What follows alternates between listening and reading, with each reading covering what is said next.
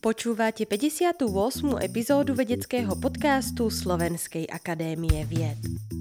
Pozvanie na rozhovor prijal sociálny psycholog dr. Michal Kentoš zo Spledujeme média, ako sme spokojní so svojím životom, ale aj aké máme hodnoty, postoje ku klimatickým zmenám, či ako dôverujeme inštitúciám. Nová vlna zberu dát prebieha v celej Európe vrátane Slovenska aj v týchto dňoch. Preto ma budú zaujímať nielen detaily tohto obrovského projektu, ale aj iné zaujímavé poznatky z výskumnej oblasti nášho hostia. A keďže s Myšom zdieľame pracovisko, budeme si počas rozhovoru tykať. Urobte si pohodlie, začíname. Dnešným podcastom vás bude sprevádzať Klára Kohoutová. Na začiatok ťa poprosím, aby si predstavil našim poslucháčom projekt ESS, o čom vlastne je a aké sú jeho ciele. Projekt SSO, celým menom Európska sociálna sonda, je medzinárodný porovnávací výskum, ktorý sa uskutočňuje približne v 30 krajinách Európy a skúma postoje, hodnotenia a nálady obyvateľov jednotlivých európskych krajín na rozličné oblasti ich životov. Pred eh, pár dňami začal zber ďalšieho kola tohto projektu Spoločenskovedný ústav ho rieši od roku 2001, čo už je dlhá doba. Čím ťa zaujal ten projekt, prečo si sa do ňoho zapojil? My sme to vzali ako takú výzvu, išiel medzinárodný projekt, kde sme sa mohli mnohé veci naučiť a to sa aj stalo. Takže chceli sme sa zapojiť do niečoho, čo bolo väčšie ako my. Takže to bola taká veľká výzva a nebola to celkom oblasť, v ktorej sme predtým pôsobili, keďže na Spoločenskovednom ústave dlhodobo boli skúmané hlavne témy sociálnej psychológie a tento projekt presahoval hranice sociálnej psychológie, takže, takže bola to pre nás výzva. Slovensko sa do tohto zberu teda zapojilo pred 22 rokmi. Aké kritéria muselo splniť, aby sa stalo tým platným členom? Boli v podstate dve také základné kritéria. Prvé kritérium bolo finančné, aby sme si to vedeli uhradiť, keďže každá krajina si financuje zber dát z vlastných zdrojov, čiže museli sme nájsť finančné zdroje. A to druhé kritérium to bolo personálne a to je postarať sa o všetky veci týkajúce sa zberu dát, prekladov, dotazníka, výberu vzorky, zabezpečenia samotného zberu dát, potom úprava dát a realizácia všetkých krokov spojených so zberom dát, čo je, čo je v zásade dvojročný proces, takže museli sme nájsť aj personálne kapacity. Aj to sa podarilo a od tohto momentu v zásade beží každé dva roky zber dát na Slovensku. Prečo zrovna dvojročný interval? Ono sa to zdá byť strašne dlho, ak to porovnáme s takými bežnými zbermi výskumu verejnej mienky, kedy si niekto opýta nejaký telefonický prieskum a výsledky sú zrejme, je z nich zrejme jeden graf, ale keď si predstavíme, že v projekte Európska sociálna sonda sa venujeme, alebo sme sa venovali už viac ako stovke tém a tie témy sú rôznorodé, tak e, je veľmi dôležité sa na to pripraviť. Je veľmi dôležité to, aby sa v každej krajine pýtali respondentov tú istú otázku v tom istom znení, Príprava preto každého kola je veľmi, veľmi náročná, dlhodobá, veľmi podrobná a viackrát, viackrát skúšaná. Ten projekt je mimoriadne náročný na čas, takže každé dva roky. Aké má Slovensko alebo Slovenská akadémia vied ako platný člen tohto projektu povinnosti? Tak samozrejme je snahou každej krajiny v takýchto prestížnych projektoch fungovať. Je to dôležité najmä z tohto hľadiska, že každá krajina chce o sebe vedieť všetky tie informácie, ktoré sa, sa v tom projekte zbierajú, takže z tohto pohľadu je to mimoriadne prestížne. Ten projekt prebieha v takých cykloch a ten cyklus začína tým, že sa najprv v centrále projektu a v jeho vedeckej rade schvalujú témy, ktoré budú predmetom ďalších kôl výskumu. Potom, čo sú témy schválené, tak prebiehajú rôzne pilotné zbery dát, vyberú sa stále nejaké krajiny, kde sa to testuje rôznymi spôsobmi, jednak kultúrne, či tomu ľudia rozumejú, jednak prekladmi, ako dobre sú otázky položené a neskôr, keď je teda už nie dotazníka schválené, tak potom prebieha samotný zber dát, vyberajú sa reprezentatívne vzorky respondentov a následne sa tie dáta zbierajú, vyhodnocujú, odovzdávajú Takže celý ten životný cyklus je veľmi dlhý, ako som spomínal, tie dva roky. A v rámci tých dvoch rokov je potrebné splniť strašne veľa, naplniť strašne veľa milníkov, aby ten zber dát bol úspešný, aby sme nakoniec mohli potom ukázať na konci toho celého cyklu dáta, že Slovensko v porovnaní s inými krajinami je také alebo onaké. Už si trošku nakúsol, že aké témy vás zaujímajú, tak poďme sa na nich pozrieť nejak bližšie. Čo sa týka tém, ten dotazník je rozdelený na dve časti. Jedna časť je tzv. stabilná a tá sa v každom kole opakuje. To sú základné informácie o respondentovi, od tých základných sociodemografických, to znamená, že aké je zloženie jeho domácnosti, alebo prípadne čomu sa venuje a tak ďalej. Sú tam rôzne otázky ohľadom politickej participácie, ekonomického statusu respondentov, hodnotových orientácií. To sú také základné veci, ktoré od každom respondentovi zistujeme. A potom sú tam tzv. rotujúce moduly. Tie rotujúce moduly sú moduly alebo série otázok, ktoré sa v každom kole menia a týkajú sa rozličných oblastí života. V poslednom kole sme sa venovali demokracii, alebo napríklad digitálnym sociálnym kontaktom, Zaujímavou témou boli klimatické zmeny. Tento rok sa venujeme problematike zdravia a zdravého životného štýlu, ale aj otázok, ktoré nesúvisia priamo so zdravím, ale skôr s nezdravým životným štýlom, konzumácií alkoholu a podobne. Znamená to, že v rámci projektu reagujete aj na aktuálne témy? Áno, snažíme sa reagovať na aktuálne témy. Samozrejme, nevynechali sme ani covidové otázky, respektíve dopadu pandémie covidu na život obyvateľov. Ale keďže projekt je dvojročný, tak nevieme zareagovať v daný mesiac, ale snažíme sa v rámci projektu reagovať na aktuálne spoločenské situácie. Tak napríklad po migračnej vlne v roku 2015, ktorá tak e, celkom zatriasla Európou, tak nasledoval model o migrácii a postojoch obyvateľov k migrantom. Poďme sa pozrieť na zber dát. Ako takýto zber vyzerá? Čo sa týka samotného zberu, to je už predposledná časť celého toho procesu, ako som spomínal.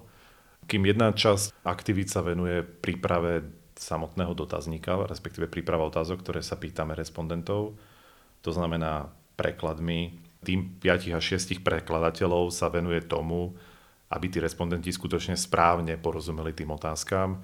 Nejde len o exaktné preklady z angličtiny do slovenčiny, ale naopak aj o spätné preklady, aby bolo zrejme, že tá otázka je skutočne to istou otázkou, potom testovanie tých prekladov, potom sú tam kontroly prekladov, potom ak sa prekladatelia medzi sebou nezhodujú, tak ide o, o akési zjednocovanie tých prekladov. Je to veľmi dôležité. A nakoniec nám tie preklady ešte kontrolujú experti zo zahraničia, či sú dobre preložené a či sme náhodou niekde neurobili nejaké odchýlky, ktoré by mohli znamenať zlé odpovede, takže toto je jedna veľká oblasť, sú preklady. Potom je ďalšia veľká oblasť je výber respondentov, pretože pre nás je veľmi dôležité, aby sme získali komplexný obraz o názoroch a postojoch Slovákov a Sloveniek na jednotlivé témy, takže potom sa venujeme zase s určitou skupinou expertov výberu respondentov. Ten výber respondentov je mimoriadne komplikovaný, keďže na Slovensku nemáme prístup do registra obyvateľov, kde by sme mohli získať kontakty na respondentov, tak ich musíme vyberať veľmi komplikovaným tzv. štvorstupňovým stratifikovaným výberom.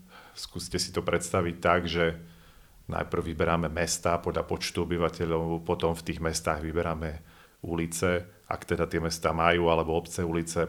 A na tých uliciach vyberáme buď vchody alebo rodinné domy a v samotných domácnostiach vyberáme potom náhodným výberom respondenta. V praxi to vyzerá tak, že na Slovensku máme zhruba necelé 3000 miest a obcí a z nich vyberieme každú šiestu. Do tej každej šiestej obce alebo mesta príde anketár a navštívi v danom meste alebo obci 6 respondentov a celkovo oslovíme 3000 respondentov na Slovensku. Takže toto je príprava. No a potom samotný anketár uskutoční s respondentom rozhovor, kde mu číta otázky, zapisuje si odpovede, ktoré neskôr spracujeme a po ich sumarizácii sa vytvára databáza odpovedí v rámci celej Európy. Aká je reakcia tých respondentov? Odpovedia vám všetci, alebo musíte aj niekedy riešiť to, že niekto sa nechce toho výskumu zúčastniť? To je úplne prirodzené. Je to trend, ktorý možno zaznamenávame už celosvetovo.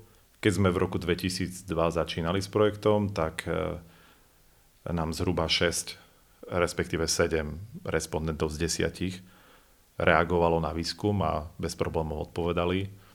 A dnes sme niekde na úrovni 4 až 5 respondenti z 10 sú ochotní odpovedať. Tie dôvody, prečo sa ľudia nechcú zúčastniť výskumu, sú rôzne. Jednak je to celkovo presítenosť výskumami. Ľudia čelia výskumom v rozličných formách a v rozličnom čase. Ďalšia vec je náročnosť toho výskumu, lebo snažíme sa, aby ten výskum bol skutočne komplexný a ten rozhovor trvá približne hodinu, čo nie je málo. V neposlednom rade je aj taká nedôvera voči cudzím ľuďom ako anketárom, ktorí vás oslovujú. Takže komplex týchto faktorov spôsobuje to, že polovica respondentov nie je, nie je ochotná odpovedať. Zase na druhej strane kompenzujeme to veľkosťou tej vzorky, čiže skutočne ide o to, že ak oslovíme 3000 respondentov, tak zhruba 1500 respondentov nám v konečnom dôsledku v databáze zostane a máme 1500 odpovedí, čo je celkom fajn číslo na to, aby sme potom vedeli robiť analýzy týchto údajov. Tá početnosť je v každej krajine rovnaká, alebo sa to odvíja napríklad od počtu obyvateľov tej danej krajiny? Ochota odpovedať na otázky alebo na tento prieskum je rôzna. Naša skúsenosť je zatiaľ taká, a podľa informácií, ktoré máme, je, že v západnej Európe je to vo všeobecnosti nižšia ochota odpovedať na prieskumy a v strednej a východnej Európe je ešte stále tá ochota väčšia. Avšak aj tu nám čísla, hlavne v poslednej dobe, ukazujú, že sa to trošku zhoršuje. Je to trochu problém, lebo je to podobne ako vo voľbách. Čím menší podiel respondentov je ochotný odpovedať, tým menej presné výsledky máme. Aby mohol byť ten zber vnímaný ako reprezentatívny, aké podmienky musí splniť? To je veľmi zložitá otázka na to, aby som mohol poskytnúť jednoduchú odpoveď, ale v zásade veľmi jednoduchá odpoveď by mala znieť, zber je reprezentatívny vtedy, ak má každý obyvateľ Slovenska, ktorý má viac ako 15 rokov v našom prípade, šancu sa tohto zberu zúčastniť. Ak je zber nereprezentatívny, tak šancu sa majú zúčastniť iba niektorí. Takže v našom prípade hovoríme o reprezentatívnom zbere preto, že každý obyvateľ Slovenska, alebo takmer každý obyvateľ Slovenska, má šancu byť do tohto zberu vybratý. Hlásia sa vám aj dobrovoľníci zvonka, že by niekto akože nejak proaktívne sa chcel stať súčasťou toho projektu? Áno, áno. Častokrát sa nám stáva to, že ak niekoho oslovíme a podmienkou toho projektu je, že ten človek nesmie byť nahradený nikým iným, tak častokrát sa stáva, že v tých domácnostiach ľudia ponúknú nejakého iného člena domácnosti alebo suseda, ktorý by mal odpovedať miesto nich, ale to je taká prirodzená reakcia ľudí, ak sú oslovení. Bohužiaľ, tento projekt je striktne nastavený tak, že ak bol už raz respondent vybratý, tak nie je možné ho nahradiť niekým iným. Čiže ak on odmietne sa zúčastniť, tak my musíme to jeho odmietnutie rešpektovať. Je to nejakým spôsobom honorované? Áno, je to honorované, ale skôr ide o také symbolické odmeny, aby, aby respondenti vedeli, že aj vzhľadom na to, že je to financované zo spoločných zdrojov, tie odmeny nie sú veľké, ale to skôr také malé poďakovanie sa za ich ochotu odpovedať. Ako ja si nedokážem predstaviť, že by ku mne prišiel nejaký anketár a jemu by som sa mala spovedať, že pre mňa by bolo ako keby jednoduchšie, keby som si to vedela naťukať sama do počítača a nebol by tam ako keby ten medzičlánok. Prečo to vlastne riešite takto cez tých anketárov? To má tiež veľa súvislostí. Jednak je to historická metóda. To znamená, že ten anketár svojím spôsobom garantuje to, že sa všetky otázky pýtame rovnako všetkých ľudí. Čo sa týka iného zberu dá, či už telefonického alebo online zberu, musíme si stále uvedomiť, že prístup, ako aj schopnosť ľudí odpovedať v online priestore, nie je naprieč všetkými generáciami rovnaká. Takže tí anketári práve eliminovali tieto rozdiely v schopnostiach ľudí odpovedať. Mladšia generácia s týmto problém nemá, avšak staršia generácia, čo sa týka odpovedania cez internet, s týmto problémy môže mať, tak e, zatiaľ to funguje prostredníctvom anketárov, ale v budúcnosti samozrejme plánujeme a v tomto čase testujeme aj tzv. online zber dát, to znamená, že respondenti, ktorí boli vybraní, oslovení, vyplňajú dotazník online, testujeme tento spôsob najmä s ohľadom na to, že doba sa mení a ľudia sú čoraz ochotnejší a schopnejší dotazníky online vyplňať. Takže áno. A čo sa týka samotnej návštevy anketára, je to taká, je to taká dvojitá otázka, pretože na jednej strane ten anketár môže pôsobiť ako cudzí človek, ktorý vám zaklope na dvere a chce od vás nejaké informácie o vás. Na druhej strane však ten anketár je dobrý medzi článkom preto, aby mohol zase dostatočne vysvetliť tomu respondentovi, prečo je dôležité, aby bol jeho hlas vypočutý, aby povedal svoj názor, svoje hodnotenie na rozličné aspekty svojho života. Pre koho sú výsledky projektu určené? Keďže je projekt financovaný z verejných zdrojov, tak sú v zásade výsledky projektu určené pre všetkých. To znamená, že vo chvíli, kedy prebehne zber dát a dáta sú, sú spracované do formy databázy, táto databáza je voľne prístupná a môže s ňou pracovať ktokoľvek. Vo všeobecnosti sa však využíva najviac teda vo výskume a vo vzdelávaní.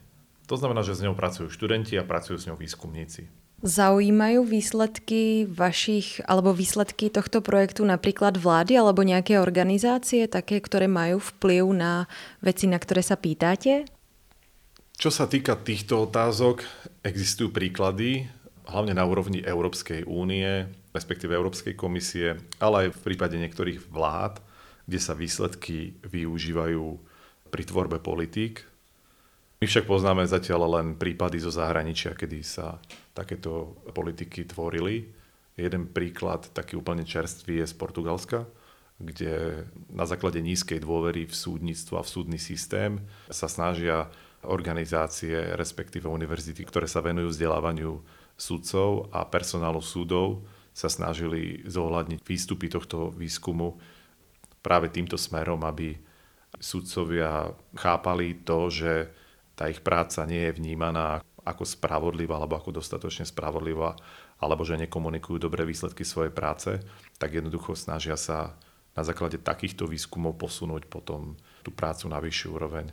Ale je to zložitý proces, pretože zapracovať výsledky do tvorby politik chce nejaký čas a, a samozrejme aj ochotu tej decíznej sféry toho akceptovať a snažiť sa to zlepšovať. Predstav nám niektoré výsledky, ktoré teba osobne najviac zaujali. Ja som sa chvíľku venoval politickej participácii. Najdôležitejší výsledok pre mňa ako organizátora toho výskumu je ten, že nám klesá, dlhodobo, že nám klesá účasť na tom výskume, takže snažíme sa to zlepšovať. Čo sa týka výsledkov ohľadom politickej participácie, tak v porovnaní s inými krajinami, hlavne v západnej Európe, kde je tá samozrejme tradícia dlhšia, máme relatívne nízku politickú participáciu politická participácia, tým sa myslí akákoľvek účasť na tom politickom živote, nielen pasívne príjmanie informácií od politikov, ale, ale zúčastňovanie sa, oslovovanie politikov, podpisovanie petícií alebo zúčastňovanie sa nejakých demonstrácií alebo nejakých verejných aktov politických, v tomto prípadne bojkotovanie nejakých produktov. V tomto je u nás relatívne nízka participácia a v porovnaní s inými krajinami sme pasívnejší. Čím si to vysvetľuješ? toto je dosť zložité, ale, ale do istej miery sú tu historické súvislosti. Sú tu historické súvislosti a celkovo nám chýba tá kultúra aktivizmu. Ľudia majú pocit, že tá politika je príliš vzdialená ich každodennému životu a že oni sami ju nemôžu priamo ovplyvňovať. V útorok 26. septembra navštívil Slovensko profesor Rory Fitzgerald zo City University v Londýne a dostal medzinárodnú cenu SAU. Na udelenie tejto prestižnej ceny ho nominoval práve náš spoločenskovedný ústav. Prečo je táto osobnosť pre výskumníkov, ale aj pre Slovensko dôležitá? Toto je dobrá otázka. Spoločenské vedy možno museli trošku dlhšie bojovať o svoje miesto medzi ostatnými vedami a osobne si myslím, že práve zbieranie takýchto údajov, aj keď niekomu sa môžu zdať byť veľmi e, nestabilné, pretože ľudia v určitých momentoch menia svoje presvedčenia. Takéto monitorovanie údajov je veľmi dôležité a je veľmi dôležité, aby sme sa vedeli aj porovnávať medzi krajinami, keďže tie trendy v jednotlivých krajinách sa líšia. Európske krajiny predsa len tvoria nejaké spoločenstvo a profesor Fitzgerald, ktorý je riaditeľom celého tohto projektu, pomáha všetkým krajinám vo viacerých ohľadoch. Jednak je to človek, ktorý, ktorý dokáže spájať prakticky najlepších odborníkov v jednotlivých disciplínach, ktorí sa venujú práve týmto výskumom verejnej mienky. To znamená, že ten projekt je elitným projektom medzi ostatnými projektami a je takým akýmsi benchmarkom. Častokrát sa v zahraničí porovnávajú ostatné výskumy, ako sú na tom v porovnaní s Európskou sociálnou sondou. A po druhé je takým facilitátorom zberu dát v jednotlivých krajinách. To znamená, že v každej krajine sa snaží podporovať to, aby tá krajina ostala zapojená. Snaží sa kontaktovať funderov, teda ľudí, ktorí sú zodpovední za financovanie tých projektov, aby neustávali vo svojej snahe, aby pokračovali ďalej v zbere týchto údajov. Takže, takže jeho úloha je veľmi, veľmi dôležitá a myslím si, že, že táto medzinárodná cena je určitým prejavom a poďakovaním za jeho snahu a jeho príspevkom k tomu, že Európska sociálna sonda na Slovensku ďalej funguje a funguje veľmi úspešne. Keď si hovoril o tom, že vlastne Rory Fitzgerald zastrešuje všetkých tých odborníkov, tak ja som sa ťa vlastne nespýtala na to, že, že kto sú tí odborníci. Sú to predovšetkým sociálni veci. Mne sa veľmi páči, že už to nie je ako kedysi, že sa ľudia delili na svoje vedné disciplíny, ale sú to ľudia, ktorí sa venujú práve týmto prieskumom. A sú to sociológovia, metodológovia, samozrejme aj psychológovia, antropológovia a rôzne iné vedné oblasti, ekonomov, právnikov a tak ďalej. Čo je ale dôležité je, že sú to ľudia, ktorí sú špičkami vo svojich vedných odboroch a svojimi skúsenosťami, svojim výskumom pristupujú k tomu, aby sa ten výskum neustále zlepšoval. Hlavne tie vysoké metodologické štandardy sú zárukou toho, že tie výsledky sú čo najpresnejšie. Okrem Európskej sociálnej sondy sa venuješ ale aj iným témam, napríklad bezpečnostnej problematike či pracovnej psychológie. Aká téma ťa po pracovnej stránke najviac v súčasnosti zaujíma? Je to oblasť, ktorá trochu súvisí s pandémiou a postpandemickou situáciou. Celkom ma zaujímajú témy, ktoré súvisia s tým, že sa slovenská spoločnosť svojím spôsobom polarizovala. A keďže zbierame údaje týkajúce sa, a ešte stále analizujeme údaje týkajúce sa pandémie, tak ma v poslednom období zaujala otázka vakcinácie, aj keď tá už teraz nie je aktuálna, ale skôr dôvodov, prečo sa ľudia rozhodli vakcinovať, prečo sa ľudia rozhodli odmietnúť vakcináciu a všetky možné faktory, ktoré s tým súvisia. Kedy budú tieto výsledky dostupné? Tieto výsledky budú dostupné hneď po zverejnení. Máme niekoľko štúdií v procese, takže skôr ako budú akceptované, ešte sme ich teda nechceli zverejňovať, ale čakáme teda, kým budú akceptované a publikované. Ako som spomínala, tak sa venuješ tiež tej pracovnej psychológii keď si tak začal rozprávať o tom covidu, tak množstvo ľudí pracovalo vlastne doma a stalo sa to nejakým akože štandardom, tá práca z domu. Ako vnímajú Slováci možný návrat, alebo už vlastne reálny návrat do kancelárií, ktorý môžu mať nejak ako prikázaný z hora? Tá pandémia prišla a celková tá situácia na pracovnom trhu vo vzťahu k pandémii prišla nedobrovoľne. To znamená, ľudia nemali možnosť si vybrať, tí, ktorí museli pracovať na pracoviskách alebo režimových pracoviskách, tí tam jednoducho pracovali. Tí, ktorí mohli pracovať z domu a mohli využiť túto šancu, tak pracovali z domu. Kdežto ten návrat bol do istej miery dobrovoľný alebo čiastočne dobrovoľný, kde jednoducho firmy umožnili ľuďom, ktorým to vyhovuje pracovať z domu a naopak, kde tie výsledky alebo povaha práce to neumožňovali, tak ich návrat. Na toto sa ťažko odpovedá nejakým spôsobom všeobecne, pretože tie firmy sa medzi sebou výrazne líšia, tie požiadavky na prácu z domu sa výrazne líšia, avšak niektoré nepriame ukazovatele naplnenosť kancelárskych objektov a rôzne iné naznačujú, že časť teda zamestnancov ostala doma a z našich výsledkov vyplýva, že pre časť teda zamestnancov je to úplne vyhovujúci spôsob práce a pravdepodobne aj tá pandémia spôsobila určitú flexibilitu na tom trhu práce, kde jednoducho v niektorých oblastiach alebo v niektorých spoločnostiach si možno nevedeli predstaviť, že budú pracovať z domu a pracujú z domu a úplne je to v poriadku. Hovoril si, že pandémia covidu tak trošku polarizovala spoločnosť. Trvá tá polarizácia stále? Z výsledkov, ktoré máme, áno. Jednak sú to výsledky, ktoré súvisia teda s Európskou sociálnou sondou, ale aj výsledky, ktoré súvisia s výskumom mentálneho zdravia, respektíve rôznych oblastí zdravia.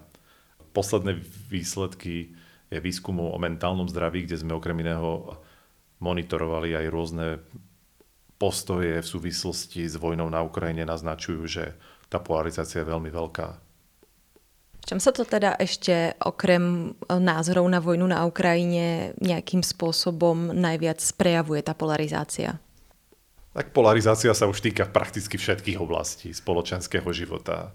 To znamená, že existuje skupina ľudí, ktorá jednoducho spochybňuje akékoľvek informácie, ktoré sa vyskytujú vo veľmi zjednodušene mainstreamových médiách, nepovažujú ich za pravdivé a prakticky ku akejkoľvek spoločenskej udalosti existujú alternatívne vysvetlenia. A keďže internet dnes tomu praje, tak uh, nemáme núdzu o vysvetlenie alternatívnych okolností. Takže áno, prakticky každá udalosť, či sú to voľby, či je to vojna na Ukrajine, či je to akákoľvek spoločenská udalosť, ku každej existujú alternatívne vysvetlenia toho, čo sa deje a hlavne prečo sa to tak stalo a, a podobne. Je to teda vďaka internetu, že sa šíria tieto informácie ako keby rýchlejšie? Všetky tieto alternatívne vysvetlenia, alebo niekedy aj nepodložené presvedčenia tu vždy boli. Avšak, eh, avšak prítomnosť internetu samozrejme tieto veci neskutočne urýchlila. V podstate v dobe sociálnych sietí došlo k explózii týchto informácií a dnes e, tie informácie produkuje prakticky ktokoľvek tým, že ich šíri ďalej alebo že ich zdieľa. Takže áno, internet mimoriadne prispel k tomu, ale zase na druhej strane prítomnosť týchto informácií jednoducho stále bola, len možno nebola tak zjavná alebo tak manifestovaná. Ty si sa venoval alebo, alebo venuješ sa aj bezpečnostnej problematike. Čo si pod tým majú posluchači predstaviť? No jedna vec sú tie objektívne údaje ohľadom bezpečnosti a bezpečia. To znamená, že existujú rôzne evidencie trestných činov a rôznych incidentov a bezpečnostných incidentov. A potom je to tá druhá strana a to je bez ohľadu na to, ako objektívne tieto veci vieme, vieme merať a na základe nich hodnotiť bezpečnostnú situáciu, čo väčšinou robia bezpečnostné zložky tak existuje ešte aj to, ako sa ľudia cítia. To znamená nejaké to subjektívne hodnotenie toho. Je to podobné ako pri voľbách. Ľudia idú k urnám nielen na základe toho, že, že si čítajú tie programy a analizujú to, čo tie politické strany urobili, ale, ale naopak veľakrát sa rozhodujú aj podľa počasia a, a aktuálneho stavu alebo názoru rodinných príslušníkov. A v bezpečnostnej oblasti je to veľmi, veľmi podobné. To znamená, že nie je dôležité, že, že koľko trestných činov sa teda deje, ale ako to tí ľudia vnímajú. To znamená, či majú pocit, že sa cítia v nejakej oblasti bezpečne alebo sa necítia v nejakej oblasti bezpečne. Samozrejme niektoré bezpečnostné incidenty, najmä tie medializované, znižujú to vnímanie toho, že sa človek cíti bezpečne. A naopak, hej, ak sa dlhšiu dobu nevyskytne nejaký jav, tak ľudia majú pocit, že žijú v bezpečnej krajine.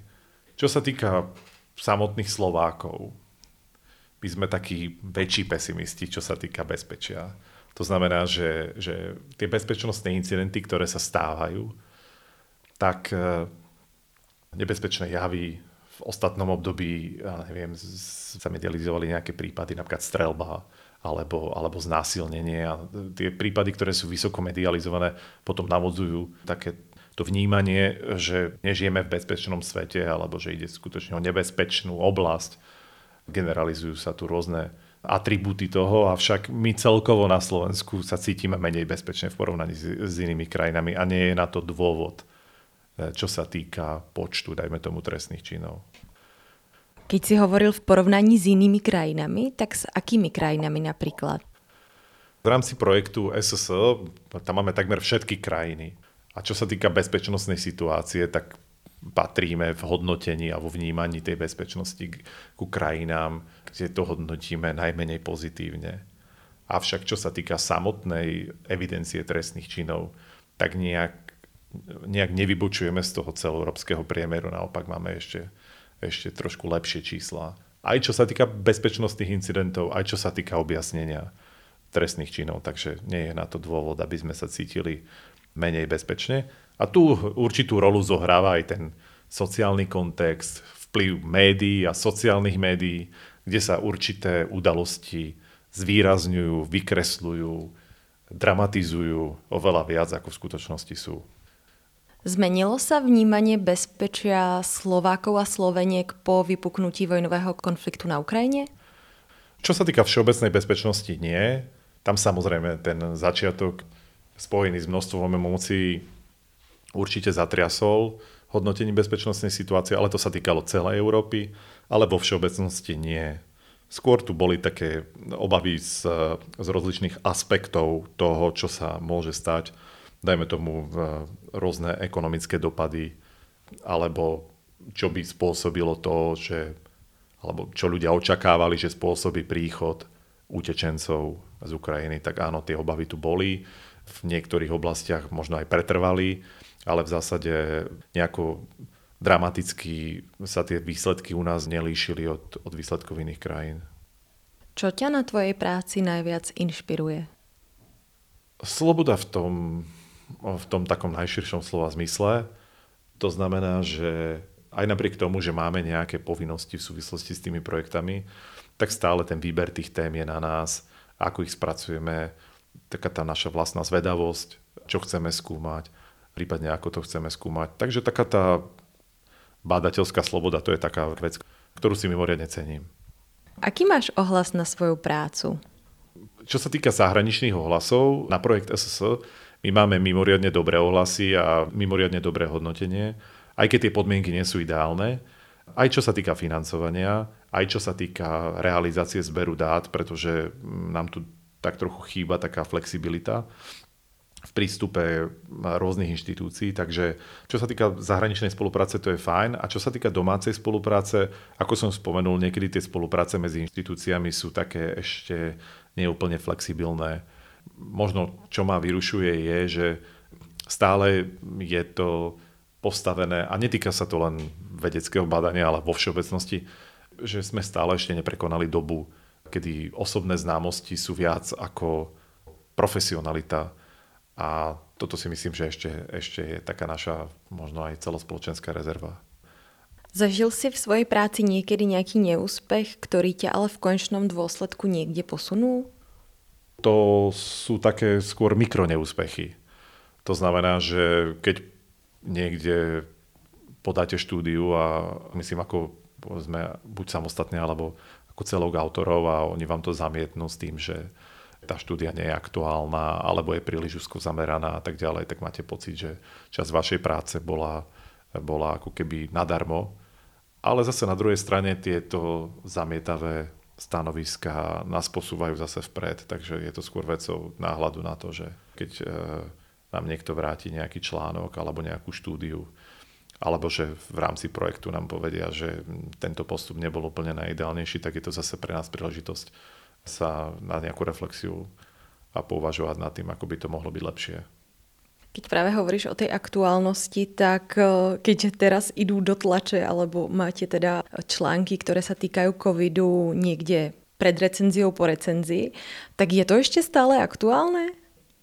Je to aktuálne, najmä preto, že nejde v tých článkoch nejde ani o to, že akým spôsobom ľudia pristúpili k vakcinácii, ale akým spôsobom sa rozhodujú, čo je pre nich dôležité pri tom, a ak sme sa bavili o vakcinácii, tak to nie je len o samotnú vakcináciu, ale ide tu aj o dôveru v inštitúcie.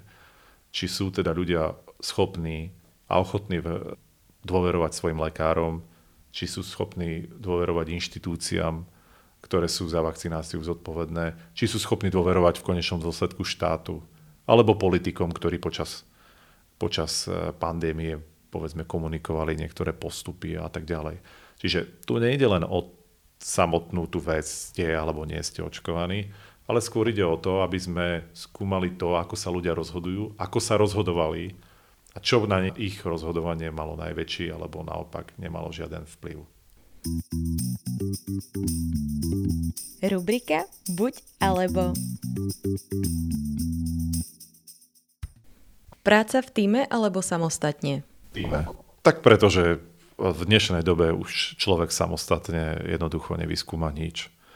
Od samotného výskumu ja robím v projekte, kde je viac ako tisíc ľudí a neviem si predstaviť, že by sme na tomto projekte robili samostatne.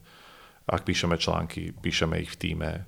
Sam človek už málo kedy dokáže vypublikovať kvalitný článok, takže rozhodne v týme. Do roboty na bicykli alebo na aute? Preferujem bicykel, Avšak, keďže mám dve deti, tak e, nevyhnem sa ani tomu, že bývam mimo mesta, tak e, samozrejme za zlého počasia. Ale vediem k tomu aj deti. Takže ak môžem, tak na bicykli. Kniha alebo film? Kniha, jednoznačne. Jednoznačne kniha, pretože vo filme už nemáte príležitosť, alebo teda nemám, aby som bol presnejší. Vo filme už nemám príležitosť si to predstaviť, už to mám dané. Takže kniha určite, čo sa týka čo sa týka predstavivosti, rozhodne kniha. Zima alebo leto? Leto je pohodlnejšie, ale ma, radšej mám zimu. Je to ako výzva. Bicykel v zime, bicyklovanie v zime napríklad je, je o mnoho väčší zážitok ako bicykel v lete. Na letné jazdy si malokrát, malokedy spomeniete, ale zimné jazdy stoja za to. Ako vyzerajú sobotné rána u teba doma? Sobotné rána vyzerajú väčšinou ako konsolidácia po celom týždni. To znamená všetko možné. Častokrát pohodové raňajky s rodinou a potom všetko možné ohľadom toho, čo sme cez týždeň nestihli. Takže taká pohoda, ale zároveň aj, aj, aj množstvo práce. Keď hovoríš, že rád bicykluješ a vedieš ku tomu aj svoje deti, máš v okolí Košic nejaké obľúbené trasy? Jasne, rozhodne áno. V Košiciach u mňa jednoducho alebo jednoznačne vyťazí eh, chata Hrešná, je to taký dobrý cyklopoint, kde sa stretávajú ľudia a kde stále môžete dostať šialok teplého čaju, takže je to výborná vec. Čomu sa teda venuješ, keď nepracuješ a nie si na bicykli? Keď nepracujem a nie som na bicykli, tak väčšinou sa venujem spánku, ale keď ešte sa bavíme o tom čase, keď nespím, tak e, snažím sa čítať. Rubrika Veda versus viera. V čo veríš? Tak ako som spomínal, verím ešte stále v ideály. To znamená, že verím v takú slobodu v širšom slova zmysle a potom aj v takom ušom aj takú osobnú slobodu a ten bicykel je jednou z nich. A potom také veci, ktoré som si myslel, že sú úplne akoby samozrejme a zistujem, že nie sú, takže možno viac verím v silu demokracie, ktorá sa zdá byť krehkejšia ako, ako sme si mysleli. Aká hudba je tvojmu srdcu najbližšia? Tak, toto je zložitá otázka, ale asi drum and bass. A máš aj nejakú obľúbenú kapelu?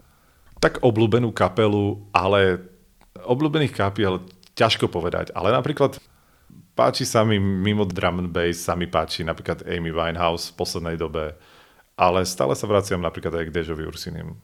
No a keď si hovoril, že keď máš ten čas, tak si rád čítaš, tak presrať našim posluchačom alebo daj im tip na nejakú knižku, ktorú si čítal v poslednom období a páčila sa ti.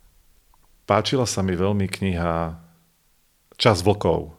Je to kniha o povojnovom Nemecku, ktorá je do istej miery o živote v povojnovom Nemecku ktorá ma najprv neoslovila, ale, ale je fantastická. A po prečítaní tejto knihy si človek váži oveľa viac e, vlastný život. A tá kniha je fantastická ešte aj tým, že rozoberá životy ľudí, ktorí patrili k národu, ktorý sa cítil byť vinný, alebo ktorý bol minimálne obviňovaný zo zvestiev druhej svetovej vojny. Je, je fantastická v rôznych ohľadoch, je tam kopec historických faktov, hoci akoby história v tomto období neexistovala a aj takých osobných výpovedí aj o živote po vojne, takže človek si po prečítaní tejto knihy oveľa viac váži veci, ktoré má. Prečo si si ju vybral? Bol to nejaký náhodný výber, alebo ti ju niekto odporučil? U mňa funguje taký knižný magnetizmus. To znamená, že, že nejako vidím knihu v knihkupectve alebo niečo si prečítam a nejakým spôsobom ma osloví. Neviem presne prečo, ale možno názov, alebo nespomínam si, ako som sa k tej knihe priamo dostal, ale, ale stojí za to. Takže ak sa pýtaš na knihu, tak Čas vlkov určite odporúčam. Veľmi pekne ti, Mišo, ďakujem, že si si našiel čas na vedecký podcast a prajem ti množstvo úspechov do ďalšej práce. Naše milé poslucháčky a poslucháči, dúfame, že ste sa dozvedeli niečo nové a zaujímavé v oblasti slovenskej vedy. Dramaturgicky sa na dnešnej epizóde vedeckého podcastu SAV podielali Katarína Gáliková a Klára Kohoutová. Technická podpora Martin Bystrianský. Ak sa vám náš podcast páči, dajte o ňom vedieť aj vašim priateľom. Každé vaše zdieľanie nás veľmi poteší.